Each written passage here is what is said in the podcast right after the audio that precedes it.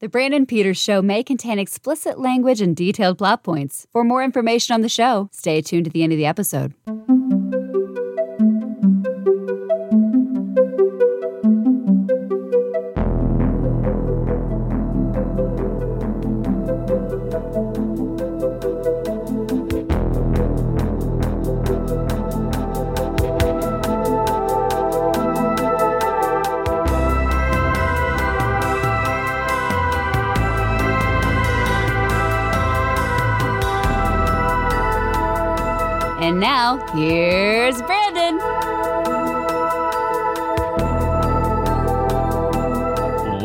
Brandon Peters Show and the continued adventures of the summer of 93 at 30. It's the summer of 93 at 30. This is a weekend by weekend look at the movies released during the summer of 1993. With me for the journey, the Wrap's very own Scott Mendelson. Always a pleasure. And fresh from being rented out by Abe to me from out now with Aaron and Abe, we live entertainment, variety, ice or blue, Aaron Neuwirth. I'm here and I'm ready to walk like a man. Very much. Oh, very good. Today uh, we're discussing four films released from the weekend that was August 13th through 15th of 1993. We are in our final month here. There will only be three more episodes after this one. And oh uh, fuck! Something really bad's gonna happen tonight. There's only three more left, so the climactic inciting incident has to oh tonight. yeah, I gotta right get to the finale. I was, Well, I remember back in July we introduced that gun, Mm, Jesus. And we're recording on a Friday the 13th. yes, If it, if, it, by, if by Fridays you mean May in a Wednesday, right. the 10th. Three days, yeah. May 10th as we record this. Oh, but yeah, so here we are uh, with a very interesting slate of films for this week. Uh, but first, before we get into that, as always, the news. When I wake up, don't you know I'm gonna be, I'm gonna be the man who brings the news to you. I, Ruth Bader Ginsburg, do solemnly swear That I will support and defend the Constitution of the United States. that I will support and defend the Constitution of the United States So this is relevant to when we're recording, not when this releases, but on August 9th, King Albert II of Belgium was crowned. We just crowned a oh, one good. in the UK, you know. Roller. Royalty. Good job. It fit on it fit on his head well. No, the Good job. really magical. This Good past weekend Al. is the one and only time I wanted somebody to start playing Elton John's '97 remix of "Candle in the Wind" just for funsies. Oh yeah, greatest hits. Charles' greatest hits. All right, on August 10th, Columbia Records releases "River of Dreams." Singer-songwriter Billy Joel, the other piano guy, his 12th and final, unless he changes his mind, It's been 30 Studio years. album. He- that son of a, that son of a bitch is gonna announce a new album between this recording and it dropping. You watch. and I, I'll buy it. I'll be first in Yeah. line. I'm just glad that you referenced him by his appropriate name, Piano Guy. piano guy. Sing me Sing a a tune, song he's a piano, piano guy. guy. Sing him a melody tomorrow. Oh gosh. So uh, uh same day, August 10th, a big day. Charlotte Ann Lopez, 16 of Vermont, was crowned. She got a crown, but it was Oh, the 11th Miss Teen USA. She did more than was born. She had to enter a contest. So there's that. Uh and born in the right order. this one. born in the right order, mind you, too. That that's important.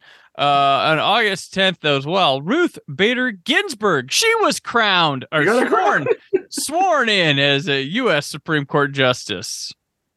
I hope Uh, that story had a happy ending. Yeah, Bill Condon She- shot her or something, right? Didn't he?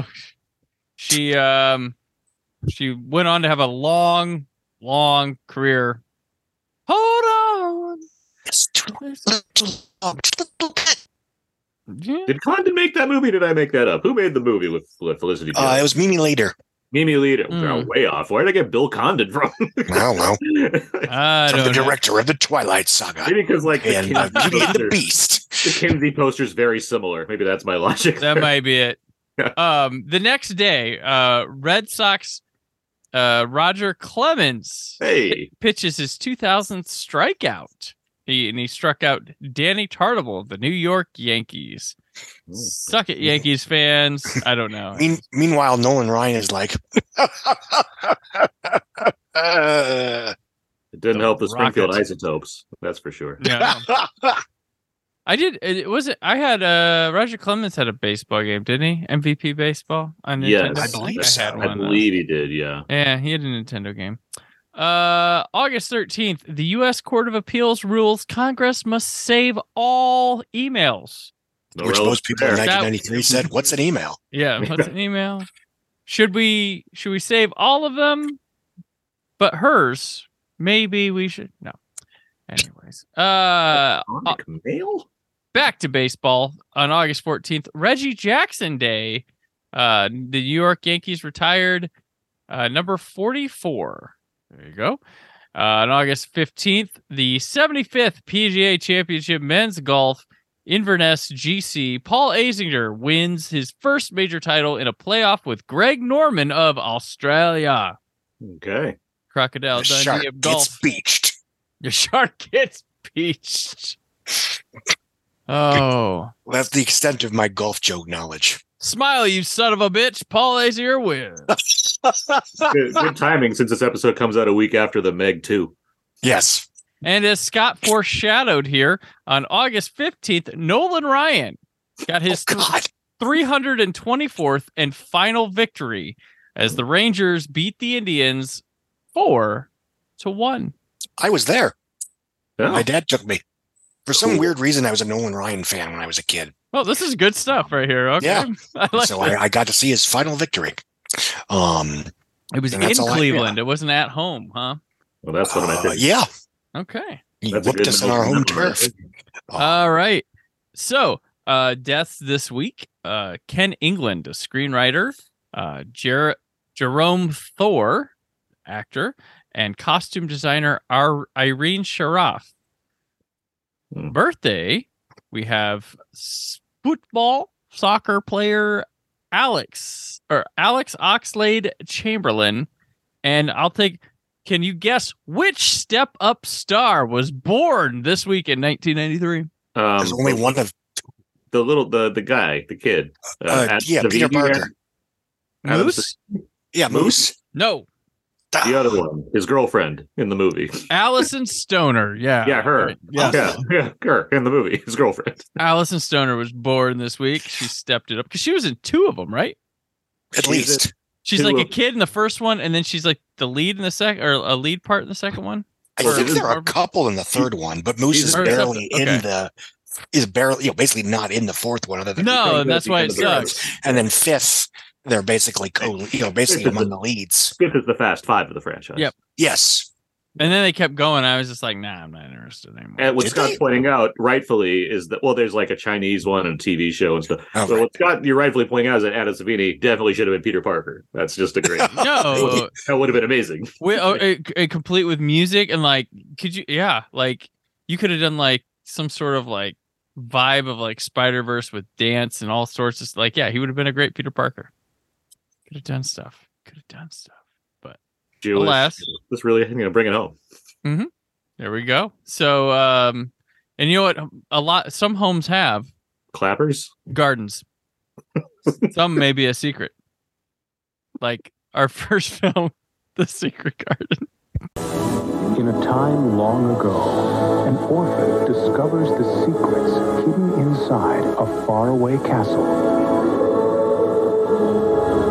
meets an enchanted boy who talks to and knows the secrets of all animals. Together with her long-lost cousin, they unlock all the magic and the mysteries of the secret garden.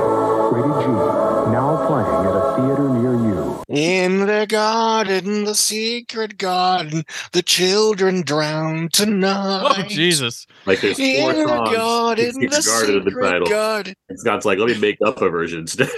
Oh no, no! You want to have fun with this? Mhm. Uh, no, Have you ever you've actually listened to the lyrics of, of Bruce Springsteen's "Secret Garden" from Jerry Maguire? Or former Jerry Maguire. Well, it's given, such given- an obvious innuendo for getting into a girl's vagina that I have to Oh. assume he wrote it when he was in kindergarten. Boom. She'll let you in her car to go driving around. She'll let you into the parts of herself that'll bring you down. She'll let you in her heart. If you got a hammer and a vice, put into her secret garden. Don't think twice. This Should I continue? direct- this is directed by Agnieszka Holland, God. Written by Frances Hodgson. This is a kids movie too. This is how we're It's a very good kids movie. uh, Frances Hodgson Burnett, Caroline Thompson, starring Kate Maberly, Maggie Smith, Heydon Prowse, Andrew Knott, Laura Crossley, John Lynch, Walter Sparrow, and Irene Jacob. Executive produced by Francis Ford Coppola. A one of his young, monster movies of the 90s. right. A young, recently orphaned girl is sent to England after living in India all of her life. Once there, she begins to explore her new, seemingly isolated surroundings and its secrets. So I first saw this movie. I, re- I don't know why. I like I remember this. I went to so there was like a, a kid in my neighborhood, and he was like my sister's age, which is like five years younger than me, but like played basketball and stuff. And I was like new neighborhood or whatever around the time maybe. But I remember I watched this at his house with like we did a double. There's like a double feature. Like his mom invited me over. Like we, we got some movies rented or whatever. I was like and pizza. So I was like okay, and we watched this and Teenage Mutant Ninja Turtles three. on Ew, that is what a double feature! drastic decline. Yeah. Oh, what a what a I I One of yeah. those films is shot by Roger Deakins, and you can probably guess which one. Yeah. So One of those films, as you said, is produced by Francis Ford Coppola, and you could probably guess which one. that one is the Turtles, which is weird. But uh, Yeah, Yeah, it's, it's, I guess he needed wine. Oh, so yeah, uh, Maggie Smith would win a BAFTA for this movie, um, and stuff. But uh, Scott, you seem to be a fanboy of the. Well, I mean, I'm, you know, as you know, she goes to her uncle's house, and they have a very distant, in almost cold relationship. But then she decide discovers that she's got a secret garden where everything you want and everything you need will always stay a million miles away.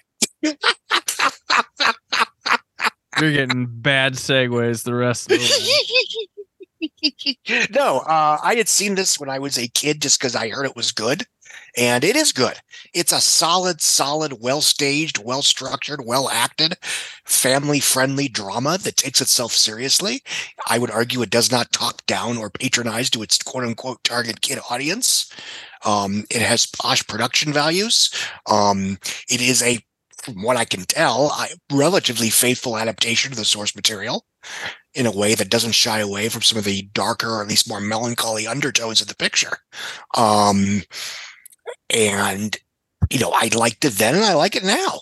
I don't know if it's the best version of this story. I'll be honest, I have not seen them all because I'm not, you know, this is I saw as I said, I saw this when I was a kid because I heard that It this specific version Yeah, was a very good kids film.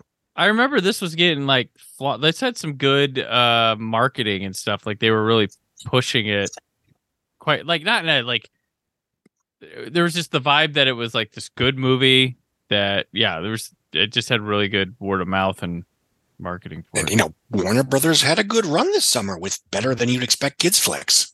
Yeah. Because this was what about a month after Free Willy, give or take. Yeah. Um. So yeah, I mean it's it's it's very good. Maggie Smith is excellent. Um. And she just I- like and she excellent. She's just Maggie Smith. Like I just got like I was like she's normally this good. Like Yeah, it's like just- Maggie Smith as herself. Weekend. yeah, yeah. Um, Um. So yeah, I, I very much enjoyed it then and now. And you know, I could say, oh, you know, I appreciate it more now, thirty years later, blah blah blah blah blah. But yeah, that almost goes without saying. It's it's the kind of quality that even in a kids' film, I feel that I, I kind of almost took advantage took uh, for granted thirty years ago. And it's just a you know, I'm not gonna say it's some new classic or whatever, but it's just a solid, solid melodrama that happens to be appropriate for kids, but entertaining and thoughtful and compelling for adults too. Gotcha. Aaron, who did you tell about the secret garden? everyone, lots of Oh. lots of people. Um, Who did I- you tell? it's not secret. I agree with Scott um, as far as pretty much everything he said about the film. It's a good movie. Um, I had the VHS for this uh, for whatever reason, whether it was just like in a bundle of stuff like VHS releases or whatever. When, whatever reason, I had like this was in my stack of VHSs. So I've seen this movie a number of times when I was a child, and I haven't seen it in years since. But certainly got a you know a rush of memories as far as the movie goes watching it again and, and being just familiar with a lot of scenes there's like a chant that the kids do or late in the film around a campfire was like this is bringing back a lot of memories right here um and just how familiar it all felt um obviously now i can just be a little more discerning as far as what it's doing and yeah it works really well as this you know yeah as a melodrama like a really well done one that's gorgeously shot and like watching the credits being like, oh, Deacon shot this, of course. no, no kidding. The goat. it just looks like incredible. Like the way they're like the early scenes when they're in like what, like uh British India, whatever they're Are they in like RRR India? Is that where she's escaping at the beginning? pretty much, yeah. At the right around the corner beam. She's one of the bad guys. She's And- one of the bad guys. um yeah but uh yeah no like it just it kicks off right away with this like this kind of visual splendor as far as this kind of film Mhm. goes and then just you know if you have to envision the secret garden is like you got to do a good job at that and yeah there's a good the way it's able to balance like the beauty of a place like that within this manner uh while still being you know moody england I, I like that it's able to do like it's able to negotiate the kind of surroundings quite well and differ, differentiate between like you know an old gothic house Mhm. uh, versus like this magical place essentially the kid actors are solid um they're they, have you know you can define them by their certain qualities but they're not done in a way that feels one dimensional it feels like they're fleshed out characters as the time goes by. Um i think it knocks out the emotion that it's going for by the end um which i found quite affecting.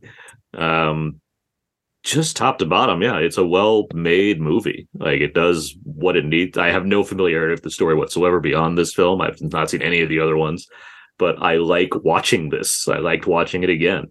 Uh, i'd be happy to recommend it to a family audience that wants to watch this or wants to like you know stream something on netflix or wherever the hell you can find this thing. It's like yeah this is a great one to check out. It's not beholden to any certain time period because it's a period piece to begin with but in terms of just like how it stands up you know there's there's plenty of kids films that arrive and not all of them have you know this base level of quality and base levels putting it mild because i think this is better than base level entertainment it's just really solid all around so yeah no secret garden good movie Yeah, I, I, it's weird because like this is a uh, very different uh kids movie than what we've had this summer. Uh, it's a very sophisticated kids movie.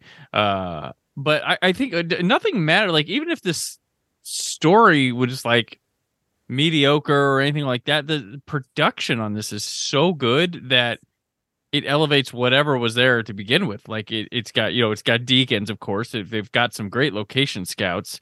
Uh, they found some awesome places. It's w- well performed. Got costume sets. Like everything is hitting on such a high level that no matter what they were making was going to be good. Like, you've got a good director on your hands Yeah. you know daniel stern you have the director of europa europa i mean so she, If only she they had switched.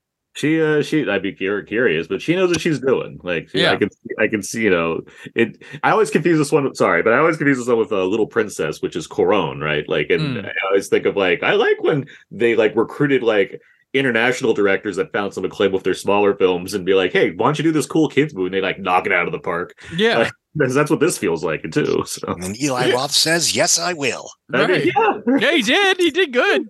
As did Zack Snyder, for that matter. right Yeah. how's the clock goes Uh, House of the Yeah. Talking Walls. Um, a movie. Yeah, that that was very like you just kind of knew. It was Rob like, Zombie, not so much. See those all these famous international directors uh, But this one, like I, one thing I liked about this, it feels honest and genuine, and not trying to cater to anything but the source material.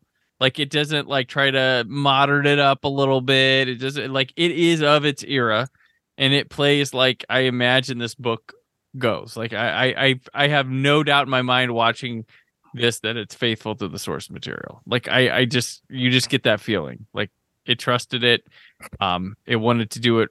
It feels like it's trying to do something justice, and it, and it plays very well. There's good touching moments. The kid acting is outstanding. Probably the best kid acting we've had all summer as a collective. Like there's no weekends with them. Take that, Thomas Ian Nicholas. hey, I will stand up for what's his name from Free Willy. Yeah, exactly. yeah, So what's his name? yeah, not- you're you're fine, Jason. Three names that I can't remember. We're going to hell. Yeah. Uh, but Mash it- that subscribe button. all right. No, this is uh this is really good. I, I don't have anything to say. Like I should have watched it with my kids. I, I didn't. Why didn't was- you? I, I, I had to. I kind of had to get it in on my own time, and I was like, "Oh yeah, I'll show him this at some point. Maybe I'll pick up Blu-ray or something of it. Like it's on Blu-ray, right? Is it? yeah, it should be. Yeah, it is. Should be. Yeah. Yeah. So. I think Kino put it out actually, if I'm not mistaken. Like, yeah. oh, okay. Yeah. Jason James Richter. That's the kid from Flu. Gotcha. Uh, two things, just random trivia that slightly amused me. Kate Maberly, who's the lead in this, she played the the blind psychic girl in the TV miniseries version of the Langoliers. Oh, Um, just like, oh, I remember that as well. I I was a fan of. I like the Linklater's. and, and also, can I give you one more verse from the Bruce Springsteen song? Because this, yeah, Ta take us out, Scott. she'll let you in her house if you come knocking late at night.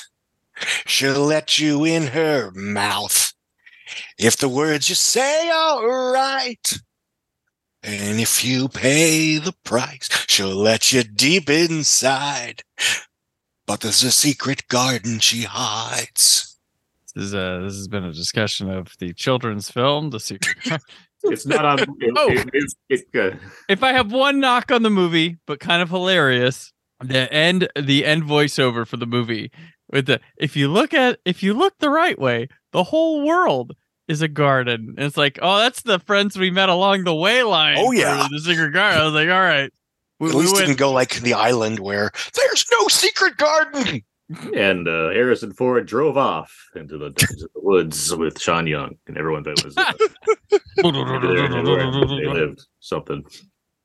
Not None of us know how long the secret garden will last. I was mistaken. Who It's not on does? yet. I want my Kiefer Sutherland secret. Like, who'd you tell about the garden? Who did you No. tell? Only you and I knew. Who? Someone else knew. Now imagine that garden was white. The secret. Imagine that garden was secret. Oh my gosh. Oh, the secret garden. Will Murphy survive journalism's big award? From the moment I joined FYI, you've been jealous of me. Freud might disagree, but believe me, there is nothing you have that I want. Murphy Brown. Scott mentioned Langoliers. That was on TV, and so were these 10 shows. Oh, that, that'll do. Ratings. Uh, number one, it's another news week here. 60 Minutes, CBS. Number two, Home Improvement on ABC. People watch all summer long. Home Improvement and number three is Roseanne on ABC. Like that, those must be like the rerun. I doubt they're running new in the summer. People just can't get enough. Uh, uh number four, 2020 on ABC with with number five, Primetime Live on ABC behind it. Number six, Murder. She wrote on CBS. Number seven, Seinfeld on NBC. Number eight, Dateline NBC, which is on, yes, NBC. Number nine, Coach on ABC. Like hey, ABC was just, like all this summer we've been going through Coach, Home Improvement, Roseanne, crushing it all summer long. They had the Um, stuff. They did. Uh, or nobody watched them through the year and they're catching up in reruns. I don't. I don't really know. That's how it worked back then. I Eh. got, I got into the X Files the summer after its first season. Okay, I became a fan through reruns. gotcha. Was reruns a streaming service that was back then, or what, Scott? Is that what, is that what you did back then? Reruns. All right. Number ten is a tie, a three-way tie Oh, between boy. two notes pro, uh, between 48 hours on CBS, Murphy Brown on CBS, and the ABC Sunday night movie Bull Durham. oh, Fair enough. yeah, I can approve of. Very good. the one. the one. The one. So yeah, that's our TV shows for the week. We should be getting into some new programming towards in the next couple weeks here, possibly with season Pilot started. season, pilot season. hmm But now we will move on to Hearts and Souls. How come I'm the only kid I know who has invisible friends like you guys? When Thomas grew up, Thomas! he put away childish things. Do me a favor. Fade out again. But now he needs a little help You're so afraid of being hurt. You're going to end up all alone. to find the place in his heart that can still believe. I love you. From the director of City Slickers, Robert Downey Jr., Heart and Souls, rated PG-13. Starts tomorrow at theaters everywhere. Directed by Ron Underwood, the man who brought you Tremors and City Slickers and, City Blue Slickers. And City Slickers. and the Adventures of Pluto Nash. Oh God! Ron Underwood has a career. Yeah, but but if you look, I mean, he's got a prolific TV career. Like he's been Yes, directing does. Fear the Walking Dead recently, and like lots of high na- high profile show. Like it's ridiculous. Evil. He's directed Evil. yeah, he did. One Yeah. of Yeah, we I said Pluto Nash. All right. Uh, written by Gregory Hansen, Eric Hansen, and Brent Maddock. They're the, the Zucker, Zucker, and Abram, you know. uh, starring Robert Downey Jr., Charles Grodin, Alfre Woodard, Kyra Sedgwick, Tom Sizemore, David Paymer, and Elizabeth Shue. An unhappy business. cast! Yes, an unhappy businessman finds a new sense of purpose after he's tasked with helping a quartet of ghosts fulfill their last wishes before moving on to the afterlife. Aaron, hearts and souls they fade, fade away. So, what did you think of Hearts? So first up, Big Chucky Summer, another Charles Grodin appearance, He's back. and this Comedy. is the, this is the first of two David Paymer films this week. Uh, so like, fuck yeah, is what I'm saying to that right there. Pay the man. Yeah, Mr. Saturday Night himself. Yeah. Um, because he got nominated for an Oscar, and Billy Crystal did, and was mad about it. Um, Chill, chill, chill factors. David Paymer. That's the reference. Um, Hearts and Souls is a movie I've never seen before, but I've always known about for whatever reason. I've seen the t- poster a lot, so I've always, I've always known of its existence. And it's at this point, it's like it's weird that I haven't caught up with this movie, given I like all these people in this cast. Um, so watching it now, I cer- and this is this is a big Downey year too, right? He's in the it's uh what's it's um shortcuts is like earlier this year too, as far as like, Uh, later this year, later. and he had year. just gotten an Oscar nomination for Chaplin in 90, Chaplin. 92. Yeah, so like So, Downey, yeah. Downey's in a good like this. This is before he gets too excessive, or at least in between stuff for him. So it's like he's in a pretty good spot as far as an actor goes. And I have to say, like the movie, I I I I was into the idea of okay, we're just going full high concept. Like that was cool. Mhm. Like how it kicks off with this elaborate what seemed to be like a a lot of miniature use and it was like there's a lot of like stuff going on production wise to make this world come to life and it gets into the story and i didn't really know this beyond like there's gonna be ghosts and they're gonna like be around uh downey and the trajectory i had was i get that this is like a fantasy comedy type thing but the plight of these people is so sad to me that i was really having a struggle early on being like okay, cool. You got colorful characters with like Tom Sizemore as a wise guy and Alfre Woodard and whatever. But it's like this is so sad that they're like trapped like ghosts forever. It's not like they all did anything like wrong. Most I of know, them, yeah. because normally it's like the story's like, oh, I need to right, make right what I did wrong. Like these people, like aside from Sizemore, got screwed in like an accident. Yeah, so it's it's one thing to like introduce those types of characters in their like already in that state where they and you learn about their backstory, but here we're like Yeah. we're shown their circumstances beforehand. So like I'm trying to like enjoy what's going on as far as the premise goes, but I'm like I feel so bad for these people. Something like, feels off with the like. and I'm like, and again, I don't know this movie, so I'm waiting for Downey. It's like, when's Downey get involved? It's like it's 30 minutes in before Downey's involved in this movie.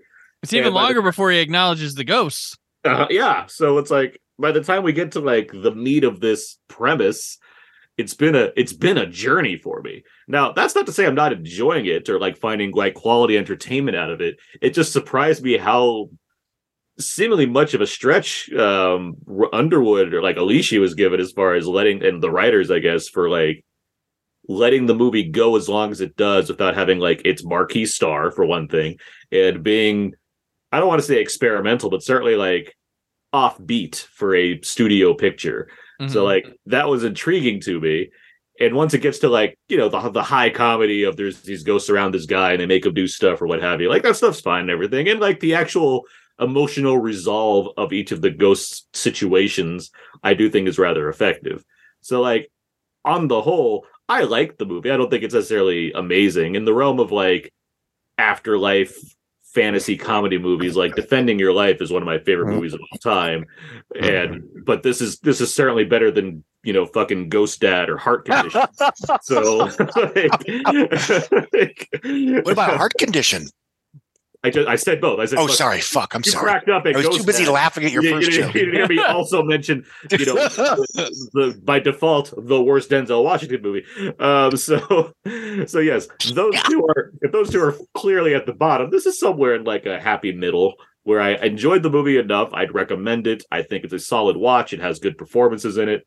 Um, like all, and I think most of this cast is actually in shortcuts too. If I'm trying to think about it. Um, but yeah, no, it's a it's a good it's a good little movie. It's a I, I don't know if it's like some kind of cult favorite, but yeah, it does the job. I enjoyed it. A, a movie that reminded me a lot of when I was watching it was the Ghost Town, the Ricky Gervais. Yeah, the Ricky Gervais film. Yeah, Which I, I that's a film I loved back when it came out in 2008, and that that's a that- nice little. That's Koepp, right? That's a David Koepp joint. Mhm. Yeah, Yeah, that's that's Yeah. a nice one of those.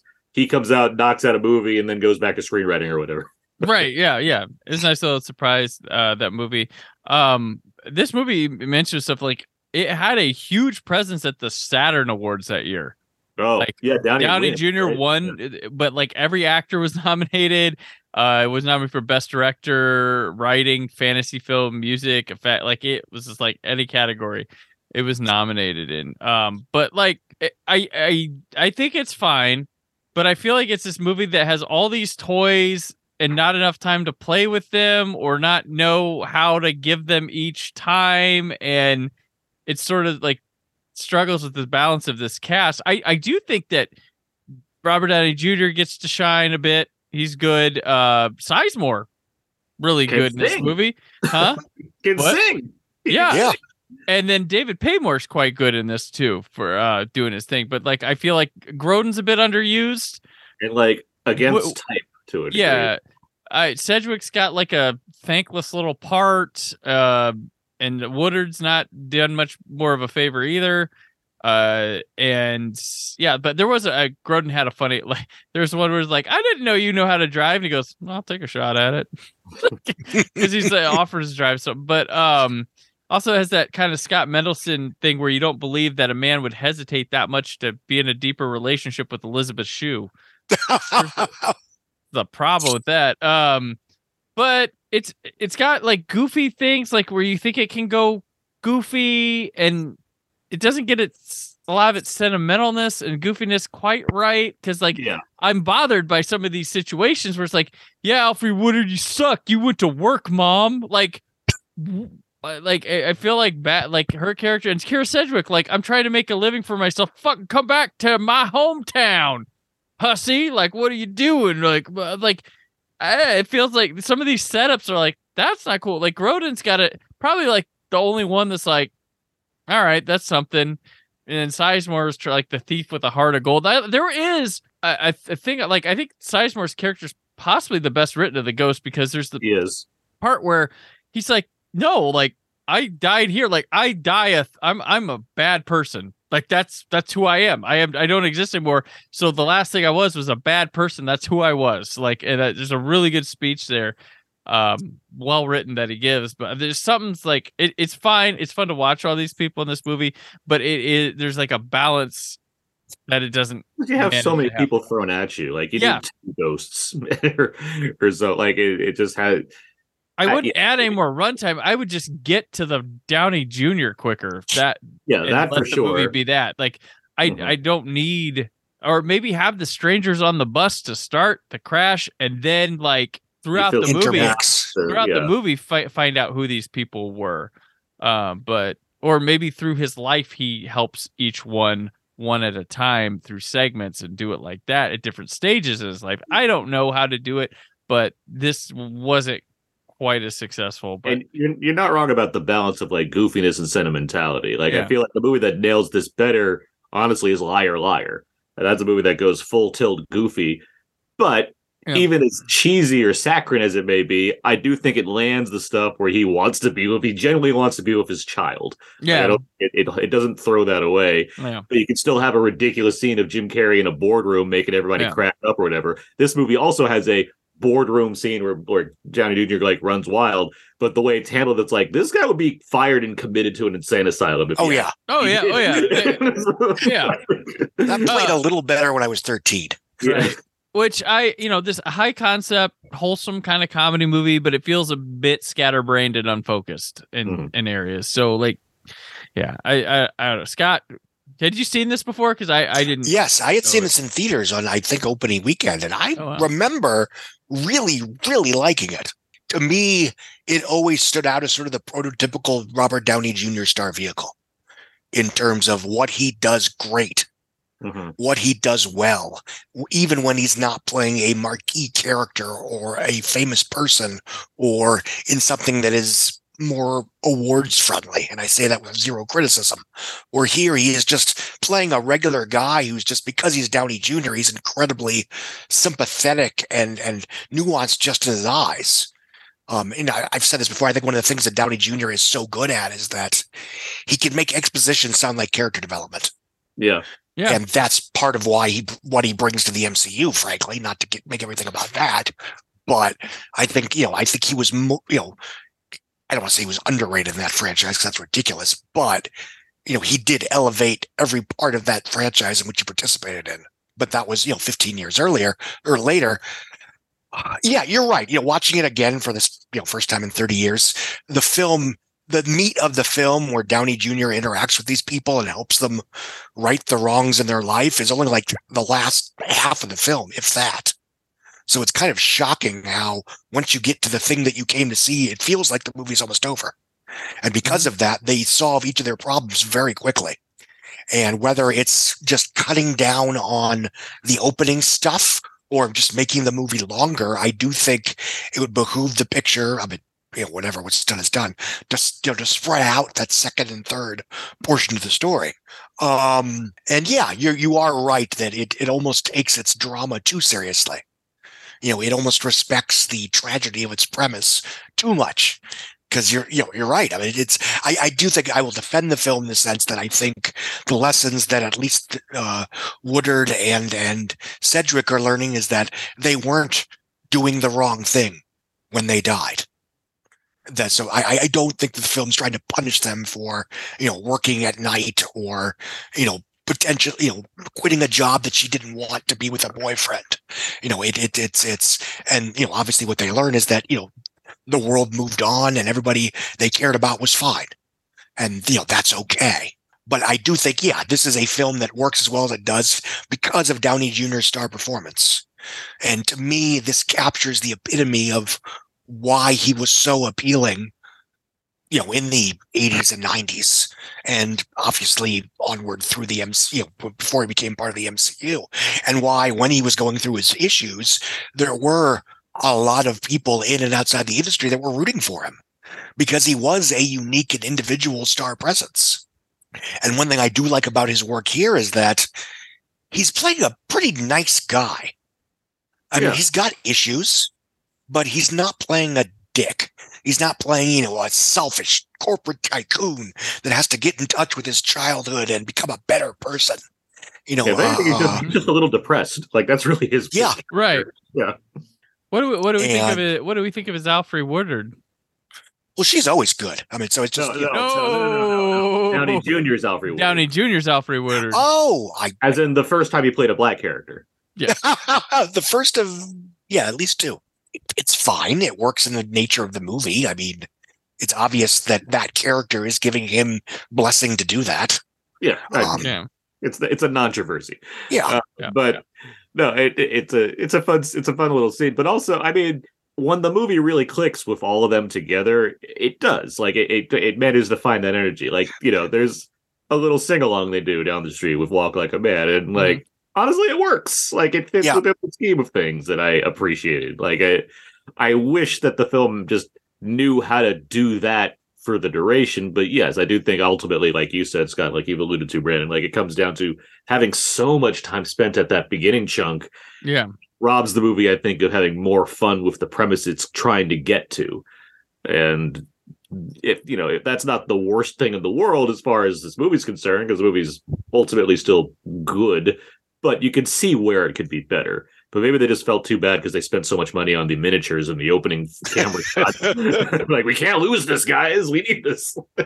Right. Well, there's too much time Um, spent with him as a child too, when growing up Yeah. and stuff. Like that's um in a skewed insane way it reminded me of the butterfly effect where you don't meet your top billed star till the first half hour of the film i mean it really does spend a lot of time with the younger version of that character. Uh, and that's neither criticism or compliment i actually like that movie. I know aaron doesn't but he's wrong and that's okay. I mean, I don't, Um, I don't just dislike the movie. I think it's one of the worst movies I've ever seen. Like, it's- well it's then you're really wrong and that's Wow, but that's okay, okay. I think it's an ugly movie. It, kind of is yeah yeah and whatever Very it's, it's ugly movie. yeah. um Kutcher's And yeah, fine and the fact that I am, def- you know, quote unquote, defending hearts and souls. I mean, yeah, I did not enjoy it as much as I did when I saw it when I was thirteen. But it's it's a three star movie that I, I I remain fond of. And when uh, you know if someone wants to point to a prototypical Downey Jr. performance, this is why he was. I wouldn't say he was a star because he was never a butts and seats draw, but he was, you know, a unique screen presence that we liked seeing and stuff. This is the performance that I tend to think of. He calls this one of his favorite performances. yeah. I'm sorry. He calls this Wait, one of his oh, favorite yeah. performances. Yeah, And yeah, right. This kind of you know this kind of shows him off in a bit of a range too that I, that I like that he's got a few a few movies that do this. Um, he's got the one uh with uh Heather Graham and Natasha Wagner with the Two uh, Guys and a two, Girl. two guys and a girl, which was uh hurry up and shoot it before I two, go two to girls and a guy. two girls and a guy. Uh, yeah, where one has a pizza place, one has Robert Downey Jr. Exactly. Where they, uh, him and a friend director, they like shot it, like they wrote it and shot it to be over a weekend to get have him something while he was in rehab or Yeah. or in jail or something to to do. And he- and that movie has a lot of his like range like this, like naturally, and he's natural at it too. It doesn't feel like it's Yeah. like some showcase that you're doing, but this one allows him to you know be serious, have fun, you know, have some like you know romantic lead type things like also or all sorts of stuff here within this There's one costume, like you know, there's nothing required beyond. He just has to act. yeah So- yeah and he's always he's been he's one of my favorites uh of all time you know pre iron man uh so I, i'll i'll gatekeep there with that but uh It's like 'cause I didn't grow up Yeah. with like the Brat Pack stuff Yeah. and everything. So like I only came to Downey Jr. Like it's weird to think that is U.S. Marshals like the first movie I know Robert. De- it's not. It's probably Weird Science, but I mean, but still, like I didn't like grow up. I'm you know being slightly younger. I did. I just didn't have Downey Jr. as like this guy I was aware of too much beyond like yeah I Yeah. recognize him until like 2000. You know beyond like like Ally McBeal and stuff like when he starts like popping up and then he's more in the news a bit. And then yeah, 2000s when he starts getting this kind of rehabilitation going as far as starring and stuff and like you know Kiss Kiss Bang Bang happens and like random other movies before obviously the big breakout stuff. It's like yeah this guy's clearly great as far as like Mhm. you know being a a person that knows how to use his screen presence well. And yeah, this is you know seeing Hearts and Souls now for the first time. It's like yeah, I get it. I get why. I, I get where that comes from as far as why people would want to like watch this guy on screen regardless of like the roles he's doing because he has an interesting presence that's unique to itself. But no yeah this is i thought like I, I guess i'm the lowest on it of the three of us but i still thought it was quite it was fine. Uh like i, give I give it like a three stars out of five. I mean it's like it's fine. Yeah, it's probably around where do. But yeah, so yeah, hearts and souls. That's a it's a tough one to find. I mean, I think it's it's on DVD if you can find it, but uh, there's no Blu-ray and it's not streaming anywhere currently. But uh, if you check it out, check it out. Casey's biggest hits. But now we move on to Casey Kasem's uh the top 10 from his top 40 for this week. We have uh number 1 Can't Help Falling in Love by UB40. Number 2 Whoop. There it is. Thank you. Uh by Tag Team. Number 3 Weak by SWV. Number 4 I'm going to be 500 Miles by the Proclaimers. Number, fi- number five, Slam. Boom. Dot up. Uh, Onyx and number six, Lately by Jodeci. Number seven, If I Had No Loot by Tony. Tony. Tony. Tony. All right, and number eight, we have a debut in the top. We have a debut in the top ten. Runaway Train by Soul Asylum. Okay. Call call Kids the number. everywhere were rocking out at the nightclub to a song about runaway children. Yeah. So if you if you uh see any the kids in that music video, please call. Um, No, I'm just an actor. number nine, Tina Turner's "I Don't Want to Fight," and Janet Jackson returns to the top ten with "If." Can't stop, won't stop. Can't stop, won't stop. And you know who didn't stop? Bobby Fischer. That's Actually, right. he did. He did. Uh, so- Actually, Got he got dropped off. He kinda did. uh, right. So our next film is Searching for Bobby Fischer. I'm playing chess my dad. This is the movie It's a game like Monopoly. every parent should see, My son has a gift. every kid should share, Wanna play? and everybody is talking about. One of the best movies so far this year. Powerful, inspirational, Oh, good. Yeah, that's it. two very enthusiastic thumbs up. A movie every American family should see. Searching for Bobby Fischer. Now playing at select theaters. aka Kids Gambit. Uh, directed by Steve Zaillian. AKA what? Kids Gambit. Awesome. Go for it. All right. Uh, directed by Steve Zaillian. he got jokes. I did. Been saving that one for a whole week. That making me laugh. uh, written by Steve Steven Zaillian and Fred Waitzkin, starring Joe Mantegna, Ben Kingsley, Max Pomeranc, Joan Allen, Laurence Fishburne, David Paymer. One week, two movies, back to back, double feature. Summer '93 at 30. Bring in the Paymer. All right, Robert Stephens, William H Macy, Dan Hedaya, Laura Linney. She's back. yeah. Remember her from Dave. Mm-hmm. It's always Lenny in the summer. Uh, Anthony Heald and Tony Shalhoub. Everybody's monking around. Uh, a prepubescent chess prodigy is encouraged to harden himself in order to become a champion like the famous but unlikable Bobby Fischer without any alcohol or anything like that. Uh, And hopefully less anti-Semitism. Right. So here we are, uh, searching for Bobby Fischer, a movie that I was like, ah, okay. Remember, I was like, oh, I I was thinking Little Man Tate. I was like, is it the Jodie Foster and the kid movie? Is like, no.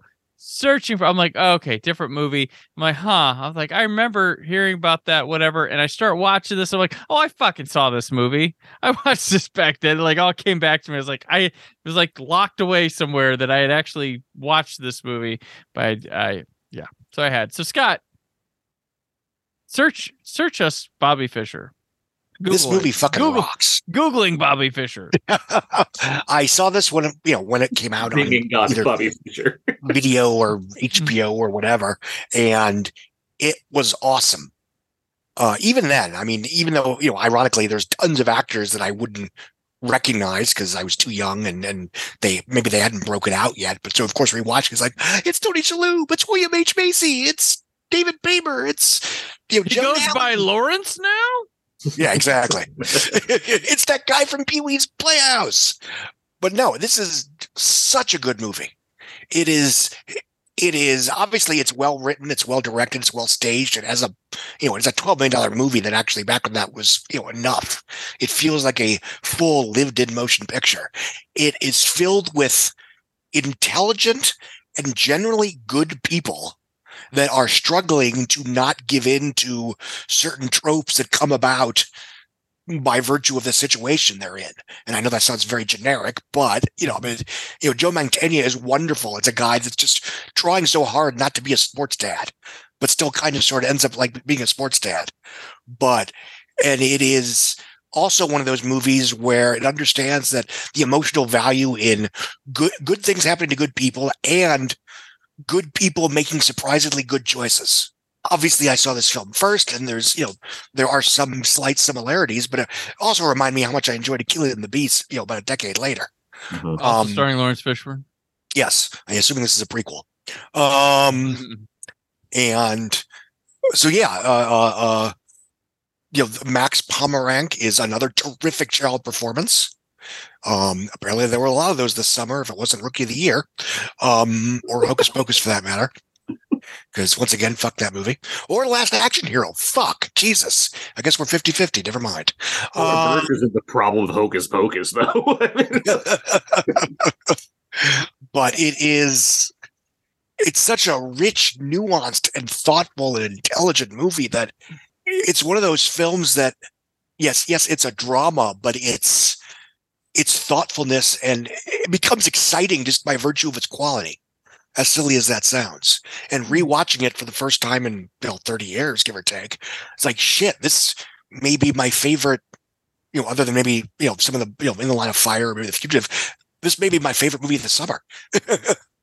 um, and it it hasn't aged a day.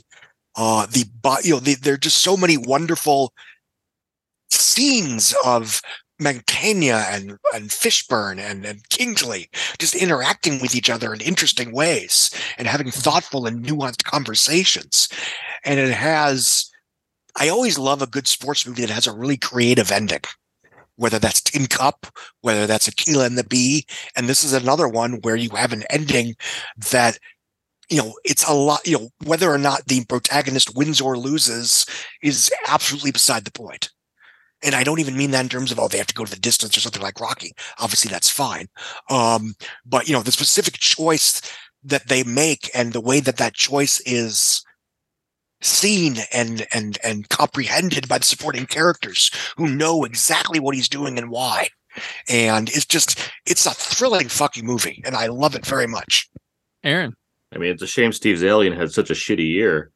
I mean, that Schindler movie. he never wrote anything good ever again Um, this is one of the best movies of the summer. I agree with Scott. I, I- it's a very good film. I didn't catch up with it until the pandemic, honestly. Like for some reason, um, way back, I had always known about this movie, and I originally thought it was like a biopic about Bobby Fischer. Um, before realizing, oh, it's like a child movie about chess.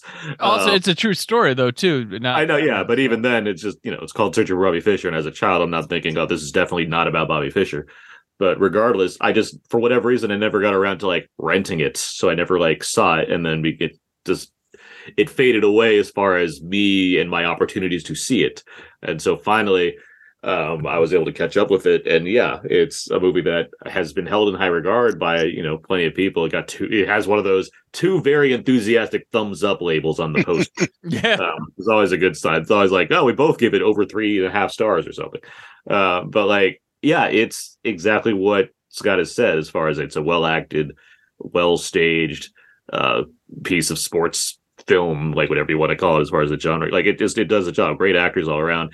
Something I am very aware of with myself as far as these movies go. I really like um you know i like sports movies. I like non-athletic sports movies quite a bit. Those tend to like hit me in the right place for whatever reason. Mhm. just a couple years ago john leguizamo's directorial debut critical thinking another chess movie i think is Oh yeah, yeah, yeah, yeah, yeah. I, I really like that movie. And i've seen other chess movies specifically not just you know queen's gambit to be cool but like just chess stuff in general.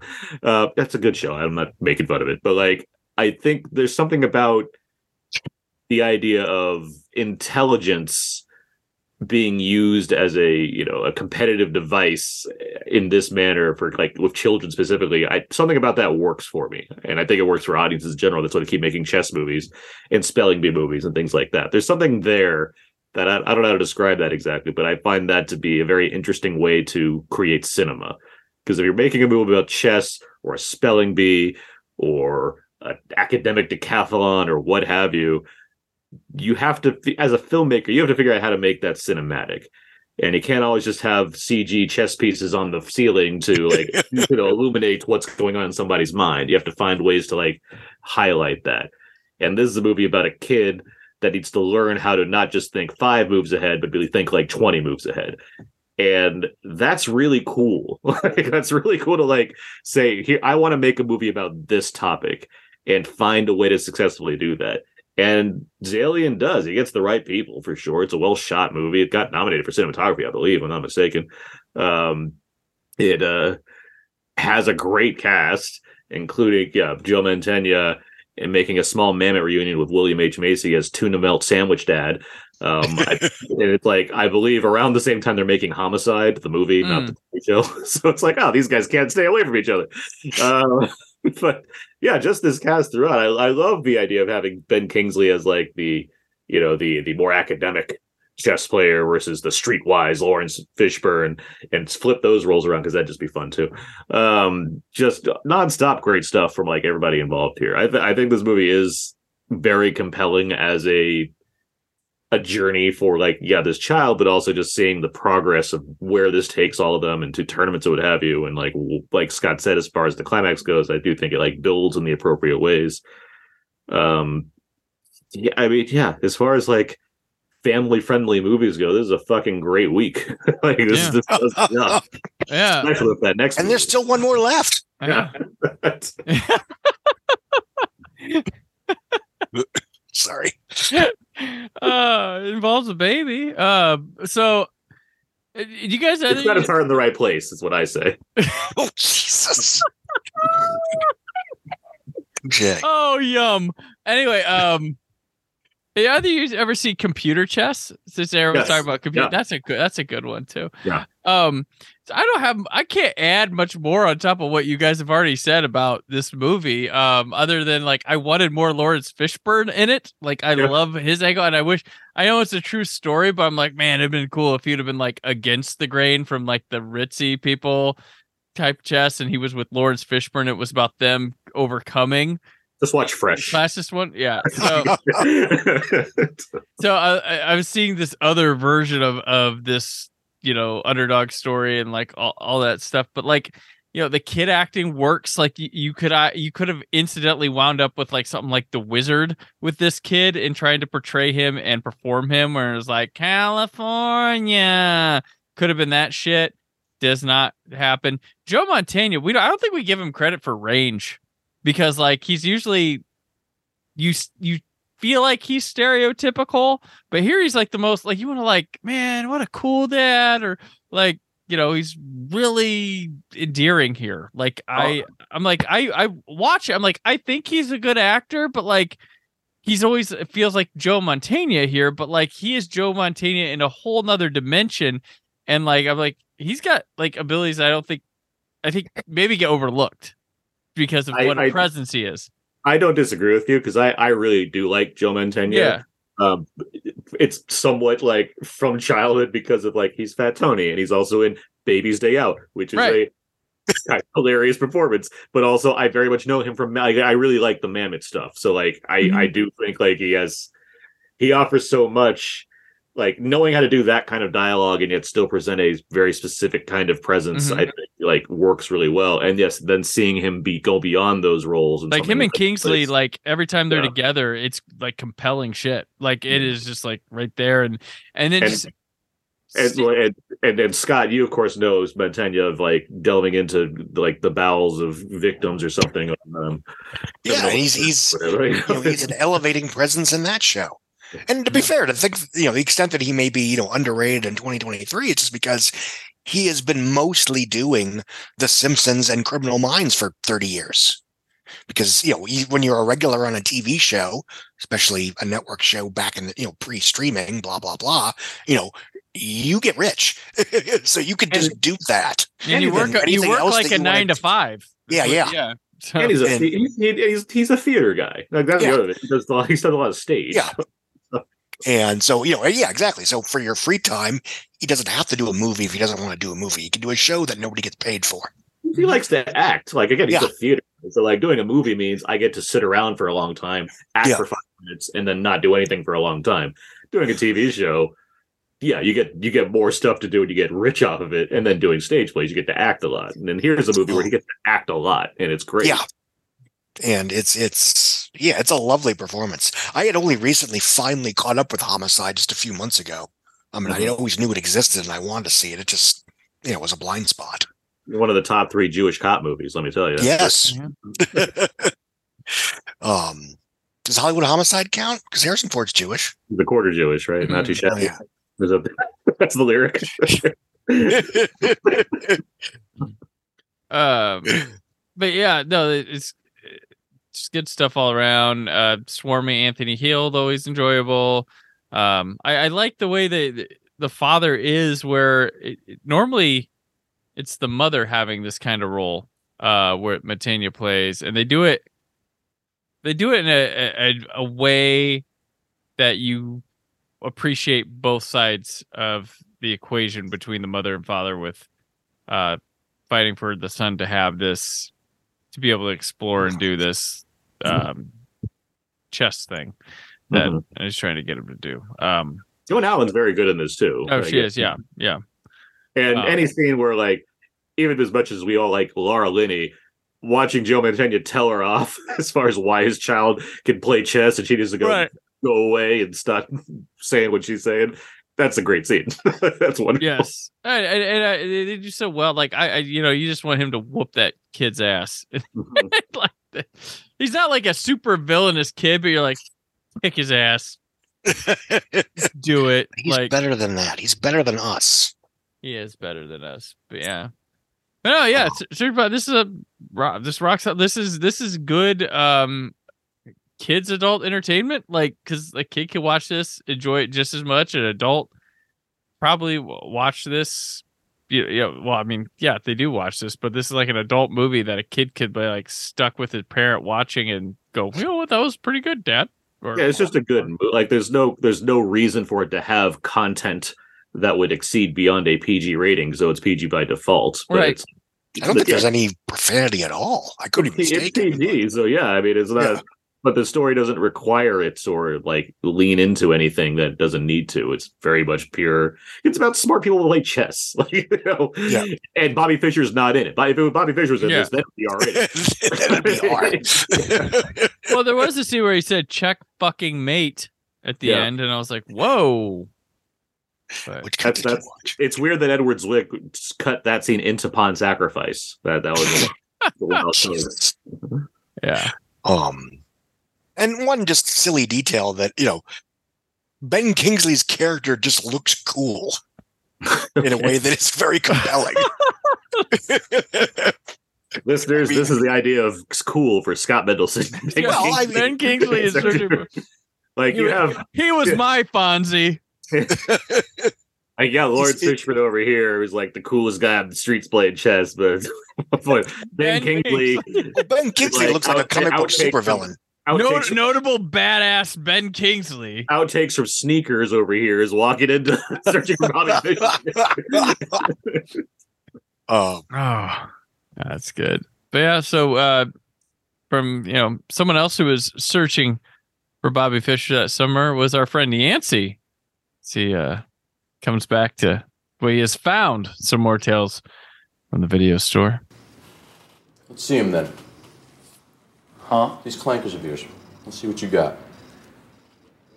I, am not a homo, Keith. Gonna leap across the table at you. I just want to make sure that you got what it takes. They asked me to recommend somebody for the management trainee program before I go. So you decide. Wait, wait, wait, wait, wait, wait. You, you- Show me your balls.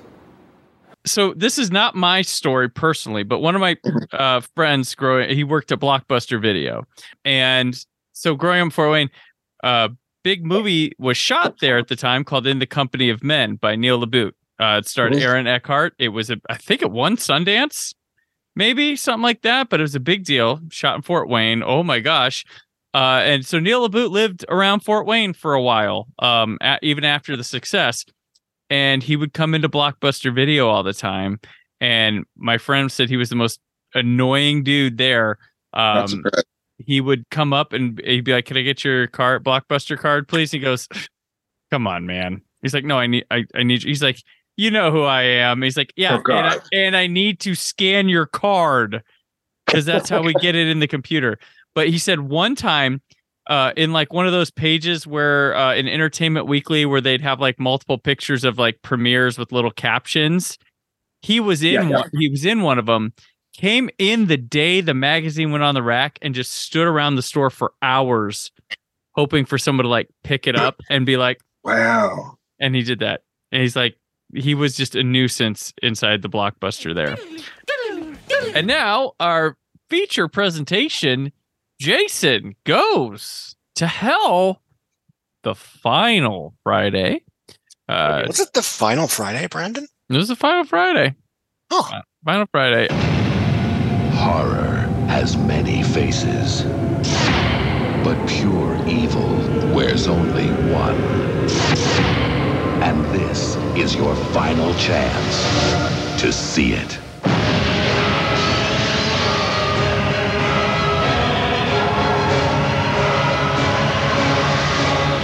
Goes to Hell, the final Friday, rated R. Starts Friday, August 13th at a theater near you. Directed by Adam Marcus, who this is what he got because my boyfriend's back said we need Balaban.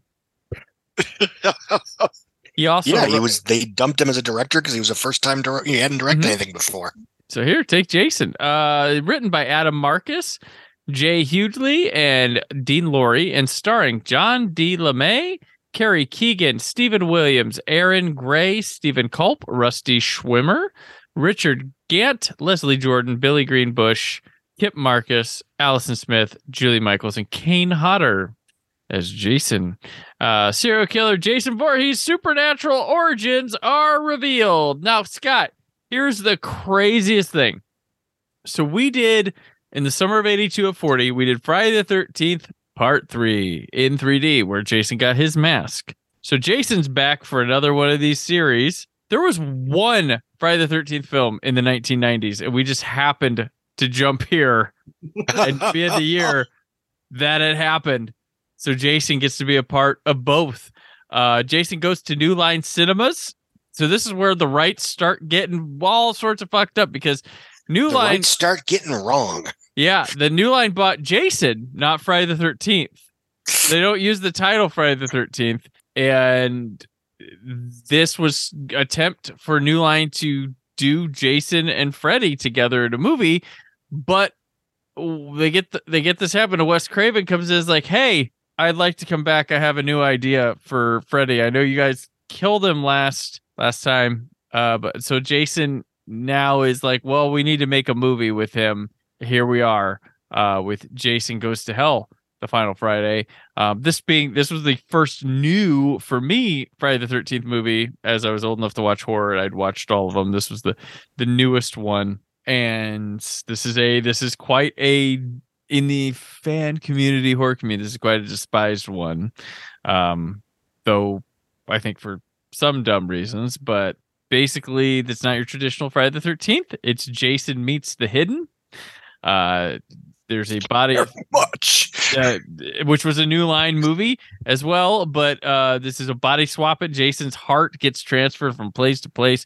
Only the the Voorhees uh, shall he enter, Voorhees shall he lived, and there's a dagger which Jason has relatives now in this movie. He's got this grand mythology that appears in this one, but fuck it, canon, whatever. You know, who cares? I, I I've always you know this can play as an anthology thing. They Kick have his ass, some fun- Duke.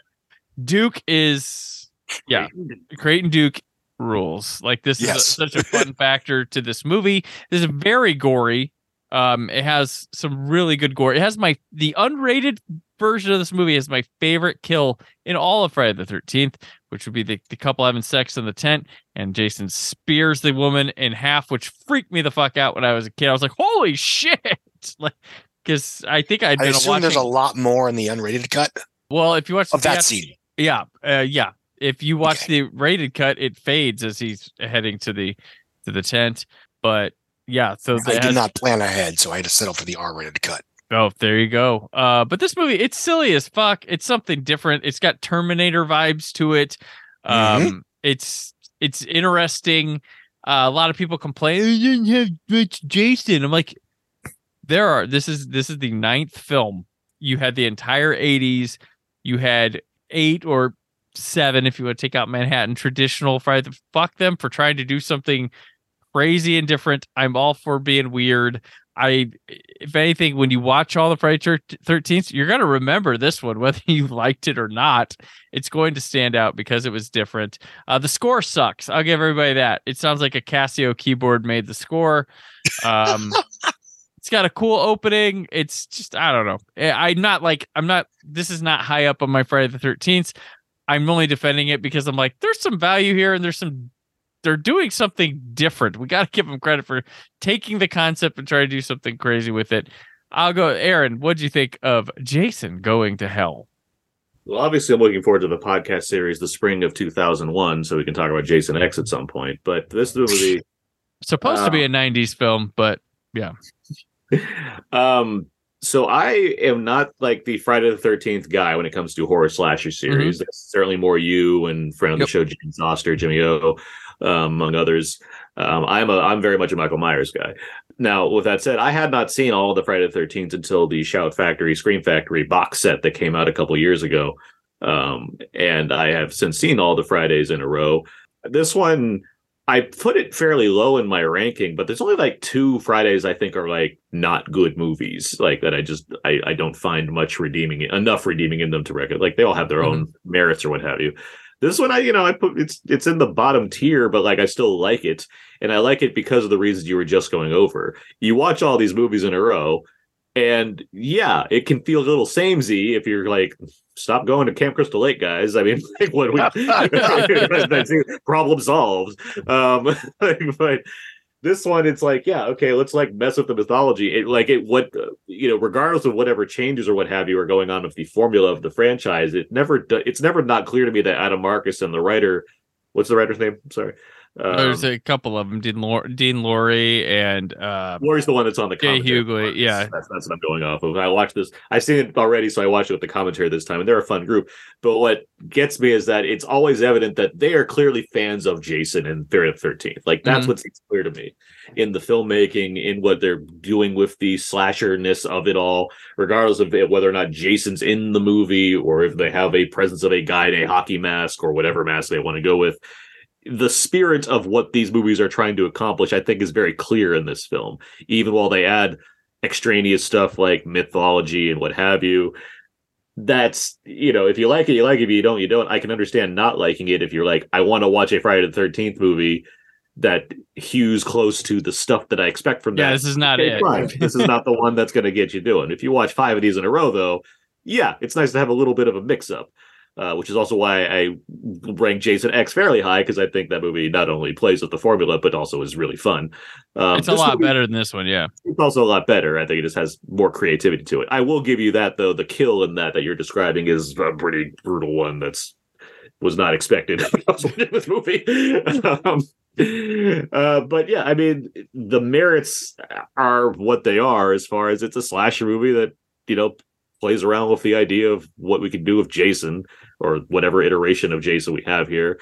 The gore is gory, especially in his R-rated cut. Like it's satisfying that itch for like slasher fans that want a certain thing. Maybe not one that hews specifically close to this franchise as far as that goes, but as far as you know, being in the 90s, which we've talked about plenty of times and out now, mm-hmm. a period, you know, early 90s especially, not a period that's full of, you know, chock full of great horror. There's a few hits here or there, Candyman, what have you, but like it's not you know, in the realm in the in the history of horror, you're not going to say the early '90s was one of the peaks uh, by any means. Well, this is a weird funk period for the franchise yeah. stuff because it's all for some reason like let's get to the origins of all these guys, which is not interesting stuff, and it gets weird because Freddy's dead went into this wicked weird origin. Michael Myers would have the curse of Michael Myers. You would have Texas Chainsaw Massacre: The Next Generation, uh, Hellraiser uh, in space, the uh, bloodline and all these things explaining shit that didn't need to explain, but this is where they went in the 90s. All of them. It's weird. Yeah. Well, so yeah. Uh, what else? I they, I forgot.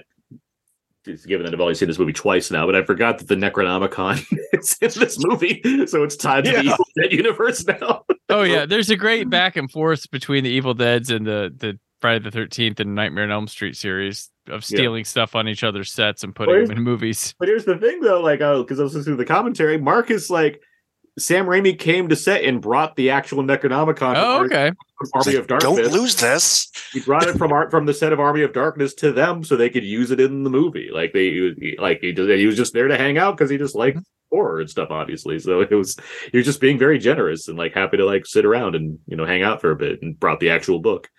Um, but yeah, I mean, I yeah, I I like this movie fine. Um, it as I said, it's, it's bottom tier Friday for me, but still you know enjoyable. Um, and as a you know as a summer slasher film, yeah, it's gonna you know deliver what you kind of want out of that there sort of thing. Right, Scott. Um, I you know obviously it's no secret that I think that the Friday the Thirteenth films are below, say, Nightmare on Elm Street, Child's Play, Halloween, etc., etc. That be said, as I'm watching, rewatching these slowly for one reason or another, I apologize. Each of your kids has different favorites. That's why. exactly. I think I'm starting to appreciate the later ones more because by default they're, you know, effing around with the formula. It's why I like Manhattan more than most people too. Yeah, yeah, I mean, that's why we, we- Manhattan- we watched Manhattan before Scream Six for obvious reasons, and it's like this is fun. Seems to have more money than most of these films have.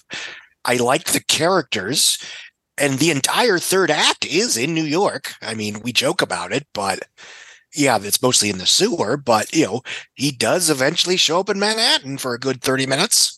I mean, I'm sure the Yeah, it's ratio like- of a lot of movies that have titles saying that the thing's going to happen Yeah. actually happen till later in the, The movie. Bride Yeah. of Frankenstein. Yeah, I'm Oh, sure God. it's I'm- Five I, I'm minutes. fairly, I'm fairly certain that's a very high ratio as far as Yeah, what yeah. thing that's said. I actually mean, I think Jason took Manhattan more than Madea went to jail. How about that? it's been a while since I saw Madea goes to jail, but same thing that she only spends a certain amount of time in jail, you know, and you know, yada yada yada. But and yeah, I, I again, this is not a great movie by any stretch of the imagination, but it's, it's knowing still that a I was more accurate title than my boyfriend's back. yes, right. but yeah, you know, I, I enjoyed the idea of, you know, as you guys correctly said, what if Jason but Terminator or the Hidden? Mhm. Which this was very much in that wheelhouse, and, and intentional or not, and who cares? It's it's fine. Um, I you know I enjoyed the big chase scene in the police station with with I think Steven Culp running around killing people. Um, When the guy from John LeMay, who's who was part, he was a cast member of Friday the Thirteenth, the series, the TV show for the first two Oh, that's right. seasons. Uh, they got the glasses. I love when he does the. I was like, is that possible? When I was a kid, when he jumps his handcuffs because they're behind Yeah. him, and he like jumps, and I was like, can you do that? it's like and like Leslie Jordan. How did that happen? Yeah, Leslie Jordan's in this movie. Yep. Like what the fuck? Not since uh, Wendell Pierce showed up in the last Twilight movie was I more befuddled. um, sorry, that's a very fond memory. It's like, you- What the fuck is he doing in this movie? I want the story, damn it. I should have gotten the story. It's been 12, 10 years. I should get the story. Um, but anyway, but no, I mean the kills are fine. Obviously, I watched the the R rated cut because I'm a loser. Um, so I, I'm sure I was missing some of the fun. You're no Ben Um, Kingsley, that's for sure. I'm sorry. You're no Ben Kingsley. Exactly, exactly. Um, and yeah, I mean, just as the fact of this one messing around with the formula and doing what if Jason but this. And I think there's a case to be made that the later, you know, after they basically perfected the formula with Jason Lives, they said, okay, let's do other genres. You know, so you know, part seven is basically Carrie, and part eight is basically, you know, 80s action thriller, at least for the last act. And then this is, you know, Terminator slash hidden. And Jason X is obviously Jason Goes to Space. And because I was never fond of those initial movies, and they're basically like, you know, if ever there's a series where I could just should just go on YouTube and watch a kill count video and get most of my money's worth, you know, it would be those first few Friday the Thirteenth movies. But I think as the franchise goes on, they have no choice but to play around and ex- and see what they can do. And I think by default, I like those later movies more than the initial pictures. Yeah, they they do uh play. I think Adam Marcus does he like say like part of the reason like he wanted you to really want Jason back in this movie was part of his idea behind this. Yes. and Um, I know he one interesting thing is that you know he made a point to have as much male TNA as female TNA. Mhm. Or cheesecake, whatever phrase you want to use.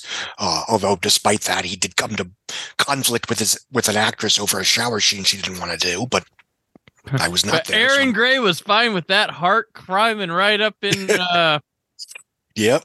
Yeah, yeah. Uh, well, I actually allegedly she was not thrilled about that. No, it's she did probably a not- body double or something. It was a body. She didn't even know it was going to happen until she saw the movie. Yeah. Which I'm sympathetic, but it's a Friday the Thirteenth movie. Um, Yeah. What do you You think was of probably Kane paying- Hodder in this movie? Oh, when he gets killed at the beginning. I just mean in general, as far as he's a you know he's a, been a Jason four times or whatever. I mean, Yeah, this is uh, this is his third time. Um, because he played he started in New Blood and then he played in Manhattan in this. Uh, he's he's fun. I love a guy that loves playing these roles because normally back then it was just stunt man who felt like he was slumming it. You know that is that why he became popular? Because he was so out and in front of it with the fan base. Yeah, he play, yeah, he liked playing the role. He added like he thought about it a bit more than a stunt guy. Um he played it like an actor would. Um although I don't understand how he's always played zombie Jason and one of his traits is that he breathes really heavy and I'm like eh, yeah. Because you know, I, I, you know, again, you know, I, I, I came to some of this stuff late, some of it not, but like I, you always hear is, you know, Aiden Hodder is the definitive Jason, so I figured, oh, he must have been in a bunch of these. It's like you didn't start till almost the end. What the hell? it, it helps that I think convention culture was catching on around that time as Mhm. well. So Yeah. he had a chance to be like, yeah, I'll get behind a desk and hang out with fans. Like, I, and he seems to every interview I see with him, he seems generally excited to talk about this stuff. He's Yeah. a he's a greatest hits interviewer, uh interviewee because I've I I've seen a lot of his interviews and and he will uh it's kind of funny because he like he likes talking about these and stuff so he will steer anything back to the same stories he always tells about them. Which- yeah, I get it. that's what he They're good, does. They're good stories, but I understand. Yeah, if you've heard it, you've heard it at that Yeah. point.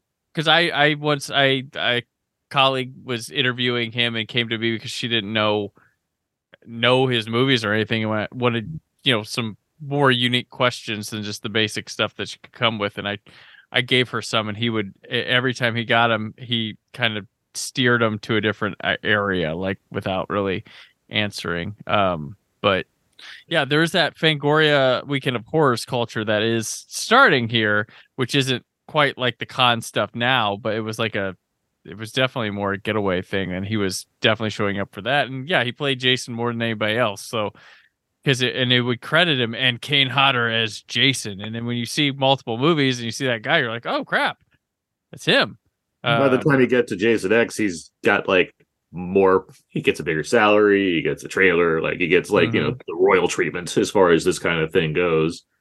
But then once Freddy versus Jason? He's not tall enough or whatever. That was their excuse. uh, yeah ronnie you didn't care like that was it was a thing like he didn't give a shit You wanted someone that was more. That was bigger, right? That was taller. taller yeah it was a height thing um Because Robert Englund's not short. So Yeah, and they had Ken, Ken Kirzinger played him, who was who did some stand-in stuff for Kane Hodder in Manhattan, and he Yeah. also played uh the guy behind the counter at the diner that gets thrown into it or something like that. But yeah, so he told them, "Oh, I played Jason," and Kane Hodder got pissed because he's like, "You stood in for me for a reshoot."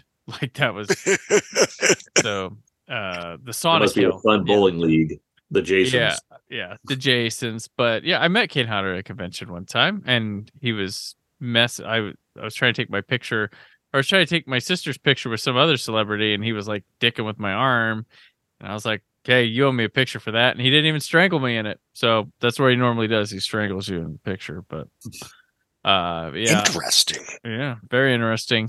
I, I did notice one thing that's like pop culture moment here for like 90s that's not existed anymore is the uh, hard copy inside edition era Yes. of like television. like that was very much plays a part into this.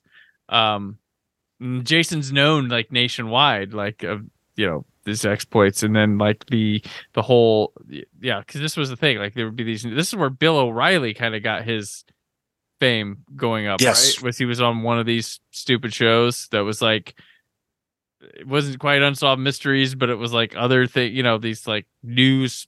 eh, Which is what Fox News becomes, right? Like, is basically what takes the baton from this shit. Yeah. Uh, yeah. Um, but yeah, the sort of like Jason being well known, and there's the diner that makes the hockey mask uh, burgers and stuff, and they have the kind of goofy people working there. So this movie's got like some fun to it too, with its care that doesn't take all its characters too seriously, and the mythology stuff is so goofy you can't help but think they thought it was silly too. So And then, of course, there's the tease at the end. yes, with uh, Kane Hodder. This is where Kane Hodder's like, I played Freddy Krueger because it's his hand that comes up and. So, um, yeah, that's the setup for the the battle of the century that would See, in 10 years. 10 years later um would come. But Well, that's I, I forgot. I, I probably do that and forgot it. But okay, so Kane Hodder's played Jason and Freddy, and uh, obviously Ben Affleck has played Batman and Superman. So like these guys, they're the top. when it comes to this. it's how that's how they roll. That's how they roll. Um so how how did our movies this week fare at the box office, Scott? That's uh we'll move on over to that. Mm, do, do, do. The Fugitive was number one yet again, dropping just 6%, uh, which even back then was insane. insane. Yeah. Uh, it did $22.4 million to bring its 10 day total up to $60 million. By the way, that was basically double its production budget, just domestic alone. Uh, Friday, uh, Jason Goes to Hell, the final Friday, opened in number two with $7.5 million and and 1,355 screens, which is basically half the screens that The Fugitive was playing on, which again, no, go ahead. I'm sorry, I completely forgot. Pause. The poster for this movie Mhm. for for J- for Friday. So I because I had not seen these movies until like just recently, as I said. But when I was young, uh, we had a mom and pop video store before we started going to Blockbuster, and the poster that gave me the it was a mix of. I think I'm scared of this, and also what the fuck is going on was the Jason Goes to Hell poster. Oh yeah. Flames, silver mask, and like whatever the fuck is crawling out of the eye socket. Was Well, the like, video store had the big cardboard thing for like it had Yeah. a big standee for that Yeah, poster. yeah. and so I was always like, intri- in, like heavily intrigued by this thing that I was never going to see at that time because I'm just I'm seven. Like so, it's like it's just like like what is this all about? Like I don't know this free franchise at all. I just know that there's this image of a hockey mask with like some kind of monster thing happening, and so like that always gave me like the again. It wasn't like I wasn't like terrified of it, but it was certainly like this is very striking. like this is very much Yeah. giving me pause as far as what to expect from the horror section of my local movie store. Uh, so like that that's always been something that stuck in my mind. So it was a trip when I finally actually watched Jason Goes to Hell um, and to like see like what's going on. And there's like nothing of that level of like what my mind was projecting on me as far as this poster goes. There is the eating of the heart at the beginning, which is like Yeah, there's oh. like it's some gnarly stuff, but Yeah. like you know, you see that poster and I'm like, what? Like, I'm my mind went to like Hellraiser 2, and it's like, ah, it's just Jason, but still, Yeah. pretty nuts, right. Um, Sorry, box. no, no, it's okay. That's, that's, Tell us about Um, Jason's financial. Yeah, it would. It's basically right in the middle in terms of opening weekends for the picture for for that franchise. So it's it's it did open. It did pull about 16 million domestic, which is a little bit more than uh, Jason Takes Manhattan, but it was still pretty low even for this series. Mhm. Um, let me see how low was it. The lowest? No, it was. Unf- it was. Well, eventually it was behind. It was uh, only ahead of uh, Jason X and Jason Takes Manhattan. So they kind of they go well they peaked with the first one who are we kidding i mean none, none of the sequels other than the remake and the team up did as well as the first film theatrically back in even 1980 Yeah, And but the they first did one did no quite. Yeah, they did quite well through five, basically. I mean, there there was like, yes a- and the biggest opening weekend weekend was part four with Mm-hmm. 11 million dollars in 1984 and then and they pr- it Yeah. probably cost less than that. like, yeah.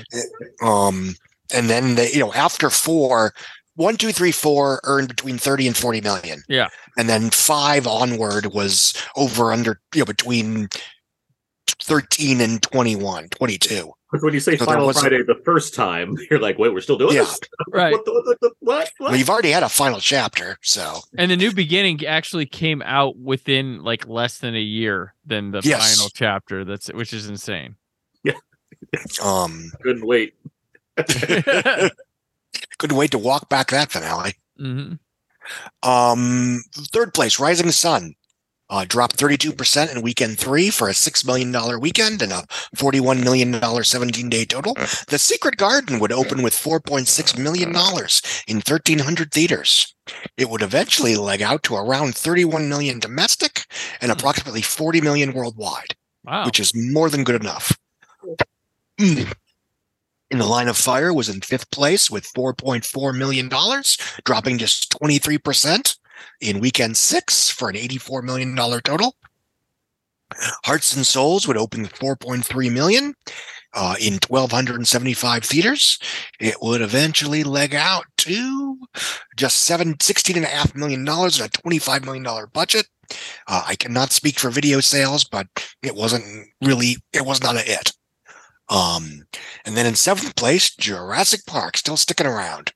Um, 4.3 million, mine dropping by 16% at $299.6 million after 10 weekends. So it'll cross 300 million sometime between now and the next show.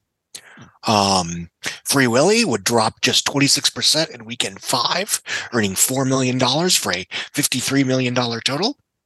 And The Firm in weekend seven would earn 3.4 million, dropping 27% for $139 million total. And in 10th place, Robin Hood Men in Tights, dropping 26%. So really strong legs all around, by the way. I mean, the biggest drop in the top 10 is uh, Rising Sun, which dropped 32%. Because, you know, The Fugitive was huge and the openers were not. And Friday, you know, a Friday the 13th movie doesn't necessarily play to people except for people that want to go to see a Friday the 13th movie, especially part nine. Um, so it's not like, oh no, The Fugitive is sold out. Let's go see Jason Goes to Hell. or even better, shit, The Secret Garden is sold out. Let's go see Jason Goes to Hell. Or well, one one more. Shit, Jason Goes to Hell is sold out. Let's go see The Secret Garden. I'll stop now. We but you know what best- nobody was saying? It was sophomore Nobody was saying. No, go ahead. Go ahead. It's like it was sophomore year of high school, and your dad and I were going on a date to see Jason Goes to Hell, but it was sold out. So we saw the Secret Garden. But you know what they didn't see was Hocus Pocus, Yeah. which was in 11th place, earned $1.1 million, dropping 41%, biggest drop in the top 11, and the biggest drop, period. Twist the uh, knife. Yeah, always for a whopping, not whopping, $32 million end of five weekend total. Searching for Bobby Fischer would open in 219 theaters. It would earn $1.1 million and it would eventually leg out to $7.3 million, which fine. You know, yeah, it's a $12 million picture, but throw in overseas and video and it, it did fine. And that's the end. raging summer releases. Searching for Bobby Fischer. Party movie. Everybody. Rising Sun sold out. Let's go see Searching for Bobby Fischer. It's not playing in our city. Oh. Hmm. I guess we'll see Jason Goes to Hell. Hearts and Souls is sold out. Pocus. Hearts and Souls sold out. Well, Jurassic, Jurassic Park again. I mean, that probably was. That probably did happen. oh yeah, absolutely. For that one theater that sold out at Hearts and Souls. And that's a wrap on this one. All right. Well, that'll do it for this uh, weekend that was August 13 through 15 of 1993. Scott and Aaron, this is it. Awesome. We got three more left um, as we also enjoy while you can. Before we sign out, let's let people know where they keep up with you, Aaron. Uh, you can find everything I do at my personal blog, thecodezeek.com. All my reviews end up over there, but I write root and movie reviews for We Live Entertainment. I write uh, Criterion and Blu-ray reviews over on Why So Blu. I'm on Twitter at Aaron's PS4. I host a podcast with my friend Abe called Out Now with Aaron and Abe. That is available everywhere, everywhere you can find podcasts. We talk about weekly movie releases, and we've been doing commentary tracks every month of the summer as well, uh, going over various superhero movies. So uh, lots of fun. Man. Blade was fun to record.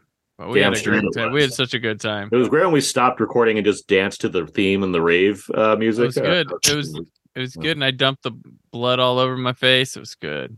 Yeah, and your kid walked in like, "What are you doing?" I doing?" was like, "It's Blade!" Oh. so yeah, Scott, where do people find you? Uh, I'm at thewrap.com and I can be on found on Twitter at, at Scott Mendelson. All right, and I'm on Twitter and Instagram at Brandon4KUHD. Written work Why So Blue. Com. Uh, next week, I am very. This is one that when we were playing this, I was like, I'm excited for this episode. Uh, so I'm very excited. Uh, next week, a mystery in Manhattan leads us to Target, the king of the surf ninjas. All that and more as the summer of 93 at 30 continues. It's the summer of 93 at 30. Thank you for listening. The Brandon Peters Show is a Creative Zombie Studios production.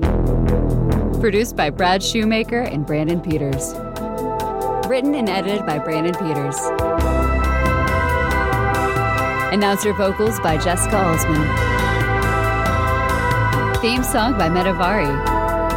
Web design and show art by Brad Shoemaker with Brandon Peters. All music and clips featured in the episode are property of their respective studios, and no infringement is intended. The Summer of and News Themes by Press Maxon.